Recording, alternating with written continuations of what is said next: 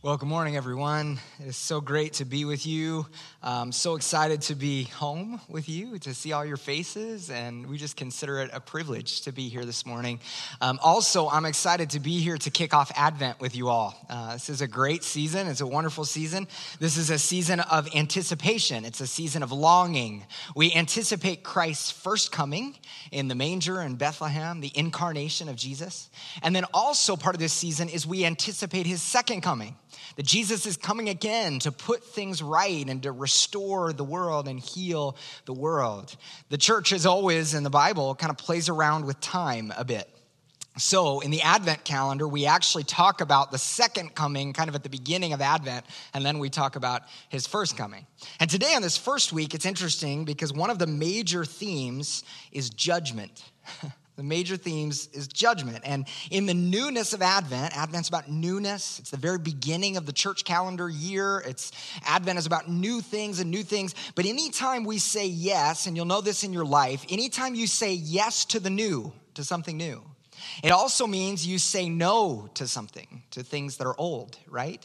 So saying yes to something and saying no to something else. There are ends before there are beginnings. So today we're going to talk a little bit about judgment.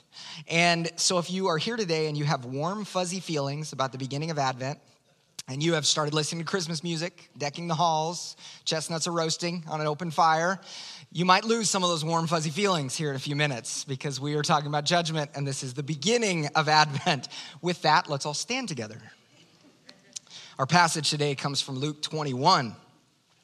There will be signs in the sun, moon, and stars. On the earth, nations will be in anguish and perplexity at the roaring and tossing sea. People will faint from terror, apprehensive of what is coming on the world, for the heavenly bodies will be shaken. At that time, they will see the Son of Man coming on a cloud with power and great glory. When these things begin to take place, stand up and lift up your heads because your redemption is drawing near. He told them this parable. Look at the fig tree and all the leaves. When they sprout leaves, you can see for yourself and know that the summer is near. Even so, when you see these things happening, you know that the kingdom of God is near. Truly, I tell you, this generation will certainly not pass away until all these things have happened. Heaven and earth will pass away, but my words will never pass away. Be careful, or your hearts will be weighed down with carousing, drunkenness, and the anxieties of life. And that day will close on you suddenly like a trap, for it will come on all those who live on the face of the whole earth. Be always on the watch and pray that you may be able to escape all that is about to happen and that you may be able to stand before the Son of Man. You can be seated this morning. So the guest preacher gets this passage this morning. And we're following the historic church lectionary. Many of you know about this calendar of readings that the church has walked through for generations now. And so we have this passage today, and this is kind of our gift to us this morning. But Jesus uses this really cosmic apocalyptic language here. He's talking about heavenly bodies shaking, the earth shaking. Earlier in this passage, he talks about the seas roaring. He talks about wars and rumors of wars and false teachers. And it is so tempting. And then we see here this Son of Man who comes on the clouds. And then he says, oh yeah, and all of this will happen in the next generation. All of it's going to happen quickly, seriously. And it's tempting for us to think in our 21st century eyes, reading this through our 21st century eyes, that Jesus is speaking about the end of the world. That he's talking about the end of all things, that there'll be destruction. And we think about that because that's the only time that we ever use language like this, don't we? Big apocalyptic cosmic language is when the end is near. I just saw the latest Hunger Games movie. There's a lot of the world going crazy and going nuts. And we think about science fiction and fantasy. And that's when we use these kinds of words. The end is near. But if you read the passage carefully, this is not a passage about the end of the world. At least not how we think of it. The Christian narrative shows us that the world, when it does come to fulfillment, that it will end in peace and in restoration, not in destruction, not in everything being torn apart, but everything being restored. In fact, if you read this passage closely, you'll see what Jesus is telling his disciples is that all of these things, when they happen and there's this persecution, that means it's not the end. These things have to happen first. The fig tree is just sprouting. So these things, when they happen, these cataclysmic things, they don't represent the end of something.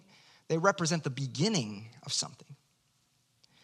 Now, the key to us understanding this whole passage, this whole chapter, in fact, is to understand a building in Jerusalem that was the temple in the first century. And we have to understand how the first Christians viewed this temple, what it meant to them. Now, we don't see a whole lot of context in our passage today, but in the section leading up to this, it's interesting. The disciples are leaving the temple, and they look up, and they look at how magnificent the temple is, and they comment to Jesus about it. Look at how magnificent this temple is. And then Jesus says to them, he says, yeah, you know how magnificent this temple is, how beautiful it is? It's all going to be torn down. It's all going to be destroyed. And then he goes into this description about this time of upheaval when everything in the world will be turned upside down, when all of this chaos will happen. But even in the midst of this, when times are difficult, that they should remain faithful and follow after him. The temple at this time was everything for the Jewish people. So it was the center of their religion and the center of their spirituality, but it was also the center of their economics. It was the center of their culture and their society. The temple took up a really large, the buildings of the temple took up a really large section of the entire city of Jerusalem. It was everything for them. Well, why would one building mean so much to a group of people? Well, they believed, and it's true, that God gave them this building, that God gave them the temple as his house, that their God, the God of Israel, lived among them and close to them. And this was a sign to the pagan world. All the other pagan gods and deities were distant and flighty and far away. But they could say, the God of Israel, our God, lives in our neighborhood. He came close to us. And if you don't believe us, his house is right down the street. Go down there, right? They believed this so much, this place that heaven and earth meet, this place where God lives. They believed it so much that they began to create systems where the closer that you were to the temple, the closer that you were to God. The priests were the only ones who could enter the temple, the center of the temple. Women and Gentiles were kept at a distance. Those who were broken in their bodies were restricted access altogether. And this temple was magnificent. Solomon, King Solomon, built the temple, but Herod, who was the Roman governor of Judea, he was rebuilding it, and it was magnificent. It was phenomenal. It was easily the largest and most imposing structure for thousands or hundreds of miles in any direction. In fact, the rabbis said this of the temple, said, he who has not seen Jerusalem in her splendor has never seen a desirable city in his life. He who has not seen the temple in its full construction has never seen a glorious building in his life. So the disciples comment on how amazing this temple is, the center of faith and life and culture. And Jesus says to them, this place where heaven and earth meet, God's house, the center that's everything for you, it's going to be torn down. It's going to be destroyed. Your identity will be caved in. Now, if this happened to you, if the place where heaven and earth met in your life, the thing that you cling on to the tightest, if it was destroyed, it would feel like the end of the world. And only the strongest language you could possibly use would suffice. It would feel like heavenly bodies were shaken. It would feel like everything was gone. Jesus' words, his prediction about this place, the temple, came true in 70 AD. Jerusalem was ransacked, and the temple, the center of Jewish faith, was destroyed. The Roman armies burned it, and finally, Emperor Titus ordered that the remains be demolished, and it sent the Jewish world into chaos. The world came to a crashing halt. Okay, so if this passage is about the temple, what is this language? What is this phrase? The coming of the Son of Man. What do we mean by that, the coming of the Son of Man? Well, there's this really interesting and kind of weird story, but again, I didn't pick this passage today, but there is this weird and kind of interesting story that Jesus is drawing on here. In the first century, this story, Daniel chapter 7, was really ingrained in the people's minds. And it's this strange, weird story. The prophet Daniel has this vision of these beasts. Okay, there's four beasts, strange-looking beasts. They've got different animal heads and all kinds of weird things, and they come out of the sea. And in the first century, people heard about these beasts that were in the prophecy in Daniel and in this vision, and they thought the beasts represented their pagan oppressors. So the children of Israel had been under the thumb of pagan oppressors for generations. So they had been under the thumb of Babylon, Persia, Greece, and Rome. So when they heard about these beasts, they thought about their pagan oppressors. Now in this vision, there's also another character called the Son of Man. And the Son of Man defeats these beasts. And there's this law court scene where God finds in favor of the Son of Man, and all of the beasts are punished, okay? And the punishment that the beasts faced is also the same thing that vindicates the Son of Man. So the fact that the beasts are destroyed shows that the Son of Man is who he says he is. So their end, the end of these systems, the end of these beasts, the end of these things that kind of claimed authority, show the beginning of something else, that the Son of Man is who he says he is. And that scene ends, the Son of Man is on a cloud, and he shares the throne with God. So that's Daniel chapter 7. So the children of Israel, if you're in the first century and you're part of the children of Israel, they have suffered under these pagan oppressors for generations. God's people under foreign rulers. And Jesus comes on the scene and he says, I am that Son of Man from Daniel 7. I am here, but the world has rejected me. All of the systems of the world, the empires of the world, the political systems and the religious systems have rejected me. None of them identify me as the Son of Man, as who I am. But one of these days, these systems are going to be destroyed. This center of faith and life is going to come to an end. And its punishment, the thing that causes it to end, will actually show me for who I really am. Jesus says there's a new sheriff in town. These systems' days are numbered. Now, this story is not about the second coming of Jesus. Luke believes in the second coming of Jesus. We need to get that clear, and he talks about it in the book of Acts. But this is not it. This is about something else. Jesus says to his disciples, when you see this temple, the center of your life, the center of your faith, the center of your culture and religion, it's going to be destroyed. And when it's destroyed, it will be a sign that these systems, these safety nets, are incomplete. They have come to an end. And at that point, you will see the Son of Man coming on the clouds. You will see me for who I really am. Okay, great story, great historical story. That's from 2,000 years ago. Why should we care about a story from 2,000 years ago?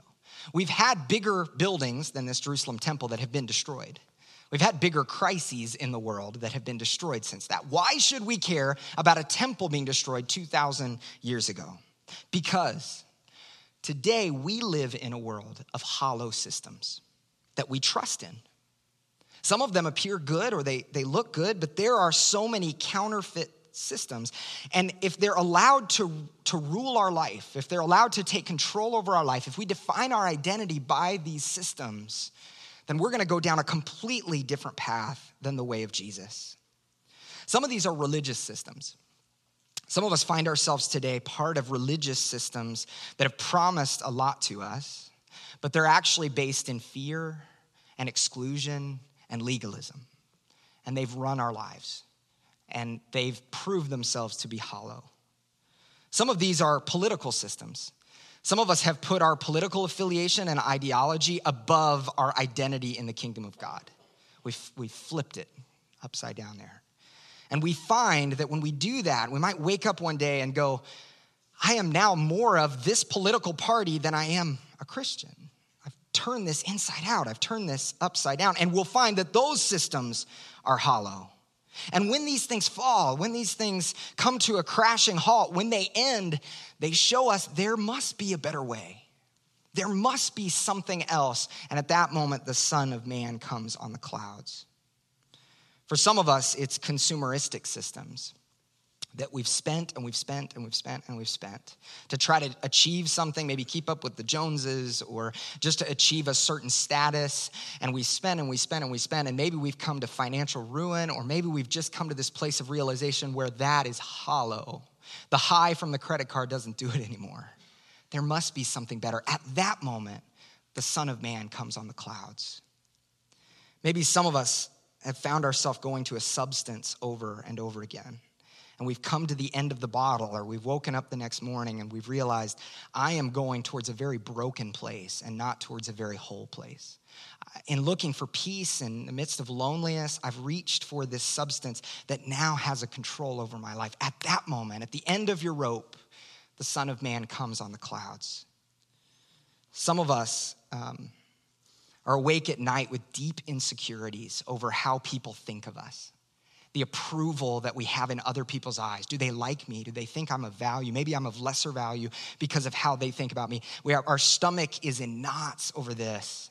And at that moment, the Son of Man comes on the clouds and says, there's a better way. Those systems are hollow. They're incomplete. Some of us have come to the end of a relationship, and that relationship felt like that person was part of us.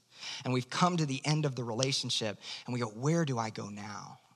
At that moment, the Son of Man comes on the clouds. Systems are judged and structures are destroyed in judgment, not because God is mad at those systems. We need to understand this. But because those systems in and of themselves are incomplete or broken. The temple was a really good thing. It was a wonderful thing. It was a sign to the pagan nations. This is where God lives. Our God is close. But it was incomplete. There was a new sheriff in town. The time had ended and there was a new time that was to come. The old had to give way to the new. Some systems are fine, but they come to an end. And we see Jesus for who he really is. So then Jesus says in this chapter, the world is going to be thrown into a series of convulsions. All these things are going to happen. And that's what happens when the purposes of God and the pain of the world meet. There's messiness. There's chaos. And I promise you, if you keep following Jesus in your life, if you keep going after him, there's going to be messiness. There's going to be chaos. Sometimes when that stuff happens, we think we've done something wrong. Oh man, I've done something wrong. Bad things are happening. Chaotic things are happening. But sometimes as we follow after Jesus, that's just the old systems ending, coming to their end to make way for the new. There's always messiness when heaven and earth meet. Jesus says to his disciples, that heaven and earth messiness place, you're going to get caught up in all that. So you're going to be persecuted, and he gets very specific to them in previous verses. You're going to be handed over to authorities. You're going to be flogged.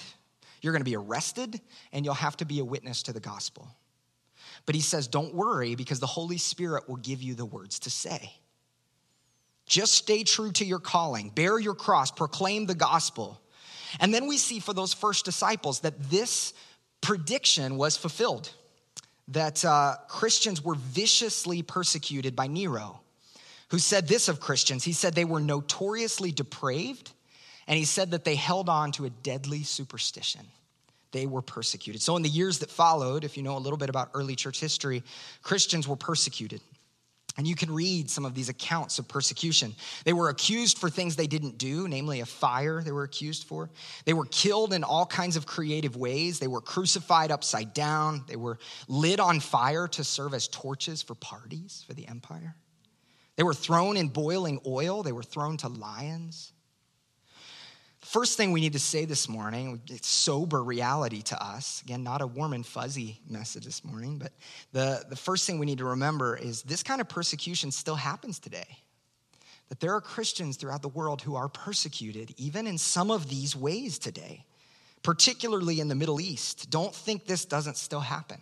We talked to somebody this week who had recently befriended someone who had moved from Iran recently. And he was in business where he was able to travel all over the place, very high paid, well-paid job, and just recently moved to the United States. And while he was here, he had become a Christian, converted to Christianity. And his world began to flip upside down. Because when that happened, he, first of all, found out that he had lost his job. Secondly, he found out through kind of sources, that hearsay, things that you find out, that there are actually gangs waiting for him to return to Iran so that they can kill him because of his conversion. He found out that the government has gotten rid of all of his citizenship completely. So he's applied for asylum. He's kind of waiting on that response on asylum here in the United States. And as I'm hearing this story, I'm like, I mean, this is a guy that lives in Texas. And I'm like, this is real.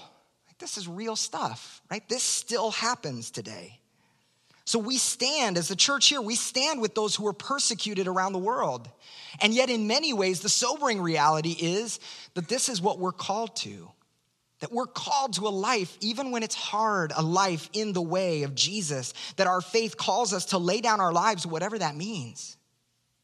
So secondly, and first acknowledging this still happens, secondly, we also have to acknowledge we don't experience that kind of persecution. Well, maybe that's obvious. Yes, obviously we don't. But the reason why we have to say it is there are a lot of Christians today who play the persecution card, right? Here. That we say we're persecuted and we're not actually persecuted. We've maybe lost a little bit of clout in the broader culture, but we are not persecuted. Now, hear me say this. I do think the religious liberties conversation is important. I think it's significant. It's something we should be thinking about. But we in the United States are not persecuted. If someone says happy holidays to you, they are not persecuting you, okay? I promise. Christianity is still by far the largest religion in the United States. Look at the numbers, by far the largest religion. You are not an oppressed minority. Sometimes we act like an oppressed minority and we're not, okay? Now, in my church, I want to qualify it with this. In my church, and I know it's probably true here, but I have heard stories of people who are ridiculed for their faith. People who have to make an excuse to their roommate of where they're going on Sunday mornings, or they feel like they have to because their roommate just makes fun of them constantly for their Christianity. There's some situations where I've heard where bosses are so bent against the way of Jesus that there's just, it's like you're speaking two completely different languages. I've heard stories, and I know they're true in here too, where we have felt rejected for our faith. We wouldn't call it persecution, but there's rejection. And in the midst of that, Jesus says to us, "This is what I've called you to. This is what I've signed you up for. You will be rejected for your faith." We shouldn't be surprised by this. In fact, Jesus' brother James said this, "Consider it pure joy, my brothers and sisters, whenever you face trials of many kinds, because you know that the testing of your faith produces perseverance." We will be rejected for our faith. That is part of the deal. And there is a chance someday, in this country, Christianity will be pushed to the margins. The Christians may find themselves an oppressed minority. There's a recent Pew Research study. A lot of people made a big deal about it, that Christianity across the nation is in decline on almost all kind of levels, that it's in decline. It's not some sort of major, there's no other religion that's kind of taking its place or anything like that. Actually, the rise that's happened is in people who are unaffiliated with religion or faith altogether. So we've seen that study that's happened. There is a little bit of a decline, but it's not a massive decline. By and large, I think we as Christians in the United States have a different problem. Our challenge is not persecution. Our challenge is apathy. Now, what do I mean by apathy? Well, it's become easy. Apathy, what I mean is it is so easy for us to be formed and shaped by other stories beside the Jesus story. It is so easy for us to lean into other stories and let them define who we are. For the past several generations, Christianity has become a cultural religion here. And in many countries, if you're an American, people just assume you're a Christian. If you ever travel overseas, you'll find they just assume you're a Christian if you're an American. It has taken root culturally in many parts of society. And there is a problem with that. Christianity historically has never thrived as a cultural religion. It hasn't. It's always given way to apathy. So look at the world today. The government of Iran is hostile to Christianity, but look at the underground church in Iran. It's exploding. It's exploding in a good way. Exploding is an interesting word. Exploding in a good, big way, right? Not exploding. Yes. I went to China several years ago.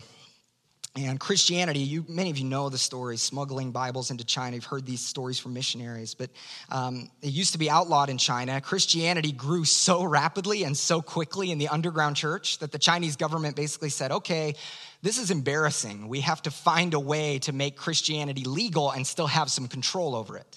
So they created the Chinese church, the Christian church, right?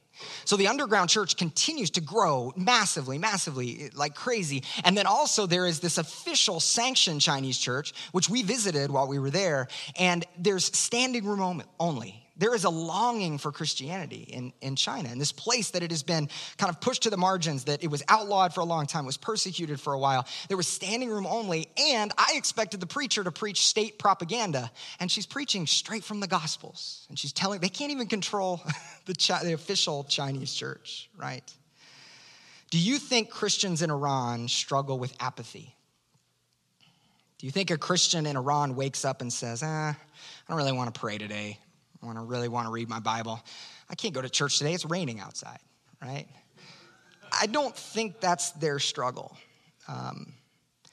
Because this stuff, this way of Jesus, is something they've given their life for. It's their life source. They know that it has to be everything or nothing. It has to be their whole life. They might die for this thing. Now, here's what a lot of preachers do in the United States, and I understand why, okay, the temptation. So we see the apathy that's present in the Christian church. We see, people aren't showing up to stuff, and we don't feel like they're kind of living this path of discipleship, and this cultural Christianity has set in. So let's create a crisis. Let's create some idea of persecution. Our people are too lazy. They're not committed to the way of discipleship. I know. Let's get them fired up over Starbucks cups, right? Over happy holidays. You're being persecuted, right? So that's what we do. We create this crisis. We try to wake people up out of their malaise, to fire people up. The problem with that is it's obvious to the rest of our society that we make that stuff up, right? That it's not real. So here's the thing, too. Disciples are not called to simply live Jesus and serve Jesus in the presence of persecution. They are also called to serve Jesus in the presence of apathy. The call is the same. Whether we're persecuted or we're not, our call is to serve Jesus. And I actually think the decline of Christianity in our culture may have a good side to it. What do I mean by that? When we experience, and we will experience, the decline of cultural Christianity, and that will cause us, I think, to push past apathy, and it will cause true Christianity to rise to the surface. There's a possibility that one day we may be persecuted in this country for our faith. But right now, that's not our problem. Our problem is not persecution, it's apathy. But our calling is the same. Serve God when times get tough. Follow Jesus. Be faithful. Now, I don't want you to hear, this isn't the starving kids in China plea. Do you remember when you wouldn't finish all the food on your plate as a kid and your mom would say, there are starving kids in China that would love to have that food. You better finish that. I'm not saying there are persecuted Christians throughout the world, so you better read your Bibles. You better shapen up and you better serve God and all these things. That's not what we're saying today. What we're saying is that whether we face persecution or apathy or doubt or tragedy, our call is the same. It's to serve God. It's to follow after him with all that we are. We are invited to do that. We are invited to follow Jesus. And I say invited for a reason. You don't have to follow Jesus. There are a lot easier paths in the world, a lot easier stories that you could follow, but there is no life more rewarding and there is no hope more true than the way of Jesus. Remember this morning our Advent hope, that one day the kingdom of God will come in its fullness. We anticipate that day. But here's something cool that happens. When we anticipate that day and we live as if that day is coming, we begin to see parts of that day spring up in our lives. So the future breaks into the present. We begin to see the kingdom of God in our lives and around us and recognize, even though there's so much brokenness in the world, there's so much loss of hope, that the Holy Spirit is at work and we can join in with him. So where are you at this morning? I want you to think about your life. Maybe you're here and you are somebody who is genuinely facing rejection for your faith. You can identify who that is. You can identify in your life. I'm not talking about in the happy holidays way, that the Starbucks barista said happy holidays to you. That's not what I'm talking about. I'm talking about maybe you have people in your life who mock you, who ridicule you, or even want to do harm to you. Or maybe you're just in a situation now where your world has been flipped, where you feel that chaos, you feel that messiness where heaven and earth meet, and it feels like the end of the world to you. It feels like heavenly bodies might as well be shaking. My word to you today is you are not alone. In the early church, the church would cling together in times of persecution. I was talking to somebody after the first service, and we get a little bit surprised because Paul is really harsh in some of his writings with Christians who leave the community. He's just really, really harsh. And today we go, why are you so mean? They just are doubting or lost their faith or whatever. But at that time, if somebody left the community, they could easily tell one of the part of the empire or some of the police at that time who could come and actually kill and destroy that whole group of people or persecute them. So Paul is really harsh with them. Like, don't leave, don't walk away. But maybe you feel like these systems are crumbling, and our call is move close. Like, you are not alone. You're not alone historically, but you're also not alone in this room. Like, this is a community that stands together to follow the way of Jesus. Maybe you're here and you feel like the systems of your world are in chaos. Maybe there's something that you've held on to. Maybe it was a religious system, political system, consumeristic system. Maybe it's a substance. Maybe it's a need for approval or workaholism or whatever it is. And you've held on to that, and you're noticing that way is hollow and your world is crumbling. That's defined your identity. What do I have if I don't have that anymore? Jesus meets us, and we see the Son of Man there. Maybe you followed Jesus for a long time, but your Christianity has always been on the margins, and you feel like it hasn't been changing you as it should. Maybe you feel like you're giving way to apathy, that there's other stories that are leading me and guiding me, and today you're convicted that these things have to change. Well, I want to tell you, even though the end feels messy, the end is good because it's necessary for new beginnings. The new is coming. If you're in that place and you feel like you're giving way to apathy or to other stories in your life, I want to suggest some very practical things to you today, okay? The first thing is I want to encourage you to start a habit of spiritual disciplines in your life. Prayer, contemplation, Bible study. If you're confused at where to start or you're new to this whole Christianity thing, your pastors can help you with that. And Pastor Ed just did a whole intensive on spiritual disciplines that you can find online. Check that out. But I want to encourage you to do something, some spiritual formation exercise every day. This isn't a legalistic thing. It's not a you better do this kind of thing. This is we realize in our life that sometimes we realize that there are better ways to live in our life and that we're formed by our habits. Whatever we do every day on a consistent basis over and over again, that's gonna begin to shape and form who we are. So if we wanna be whole and healthy people, let's create whole and healthy habits in our life. The second thing is if you don't already attend church regularly, I wanna encourage you to do it. Attend church regularly. And I want to let you in on a little secret. I don't think that the primary purpose for the Sunday morning service is to inspire you. I don't think that's the primary purpose. Sometimes we think that's what it is. I go to church on Sunday morning, I get inspired, and then I go and I live that inspiration throughout my week, and then I come back and I get inspired again. Well, the only problem with that is sometimes we fail at the inspiration. So sometimes you leave and you go, wow, I really wasn't very inspired this week. Was church like for nothing? But I don't think the primary purpose of the Sunday morning gathering is inspiration. I think the primary purpose of the Sunday morning gathering is formation. That you are being formed. Every time you come to the table, you're being formed. Every time you hear the story of God, you are being formed. Do you think that we say the Apostles' Creed every week and we think everybody's just gonna have goosebumps every time we say that and be super inspired? No, it's forming us though. It's shaping who we are. We may not be able to see it or feel it instantly, but it's forming us. When you hear that benediction over you every week, it's forming you, it's shaping you. So I wanna encourage you in that. When people try out a new church, I encourage them, like, don't ask yourself, am I being inspired by this service? Ask yourself, am I being formed in the way of Jesus when I come here? Third thing, find a way to serve the poor. We see throughout Scripture that Jesus is always on the side of the poor, and I think that's where we most experience him. Do you want an experience with God? Don't go to just the most happening worship service you can find. Go to a soup kitchen. Or go to a place where you can serve the poor, and you will find God was there way before you ever got there. And then the fourth thing, and a lot of these go together, engage community. Our heart for you is not that you just come here on Sunday mornings every week, but that you actually build life-giving communities with one another, that you find people in your life that you link arms with and say, we are in this together. There's something about that changes our lives. So I want to encourage you, you're not alone when life comes crashing down. You're not alone. God is with you in persecution, and he's with you in apathy. This Advent, I want us to ask ourselves, what are the hollow systems that shape our lives? What are the hollow systems that we give into? What are those things that we go, well, maybe that really forms my identity more than Jesus does? And may we lay those down this morning at the table. May those systems, my prayer is that those systems would come to an end in our lives, no matter how much chaos that or messiness that causes for us, so that we might see the Son of Man coming on the clouds. Let's pray.